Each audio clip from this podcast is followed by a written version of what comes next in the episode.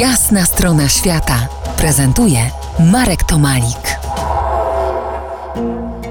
Po jasnej stronie świata profesor Piotr Kłodkowski, był ambasador Rzeczpospolitej w Indiach. Cztery strony Indii w RMF Classic. Dziś na ludzie rozmawiamy o hinduizmie, religii numer jeden na subkontynencie. Na moment Wróćmy do polityki, bo ta zwykle lepi się z dominującą religią.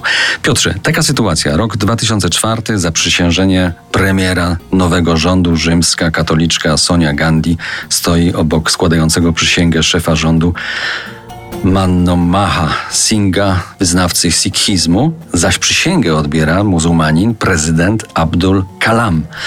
Jak to się poukładało? A może to socjopolityczna reżyserka najwyższego formatu?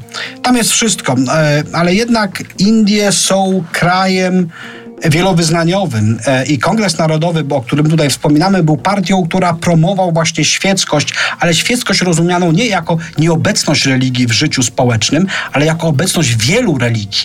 Nic też dziwnego, że Sonia Gandhi, e, wychowana rzymskokatoliczka, współpracuje z Manmohanem Singhem, premierem, który jest wyznawcą sikhizmu, a prezydent e, jest wyznawcą islamu.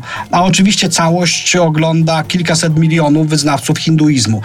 To jest rzecz, która w Indiach jest doświadczana na co dzień.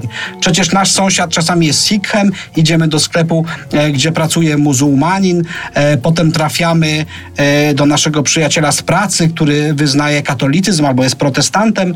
To spotkanie wielu religii, wielu wyznań jest oczywistością w Indiach. Zaczyna to się zmieniać. Politycy, którzy dzisiaj rządzą, twierdzą, że hinduizm powinien zdominować całkowicie przekaz i narrację o współczesnych Indiach.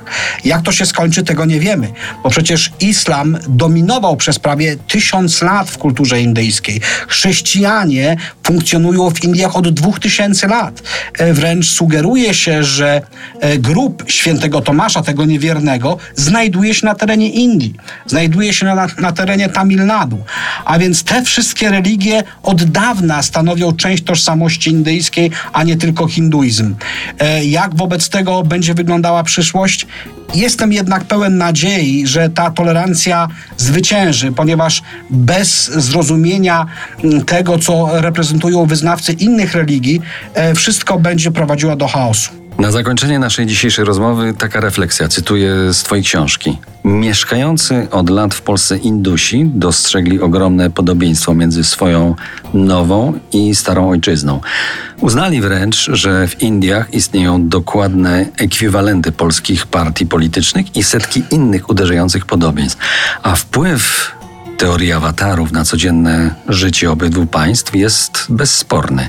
Czytając o innych, naprawdę czytasz o sobie.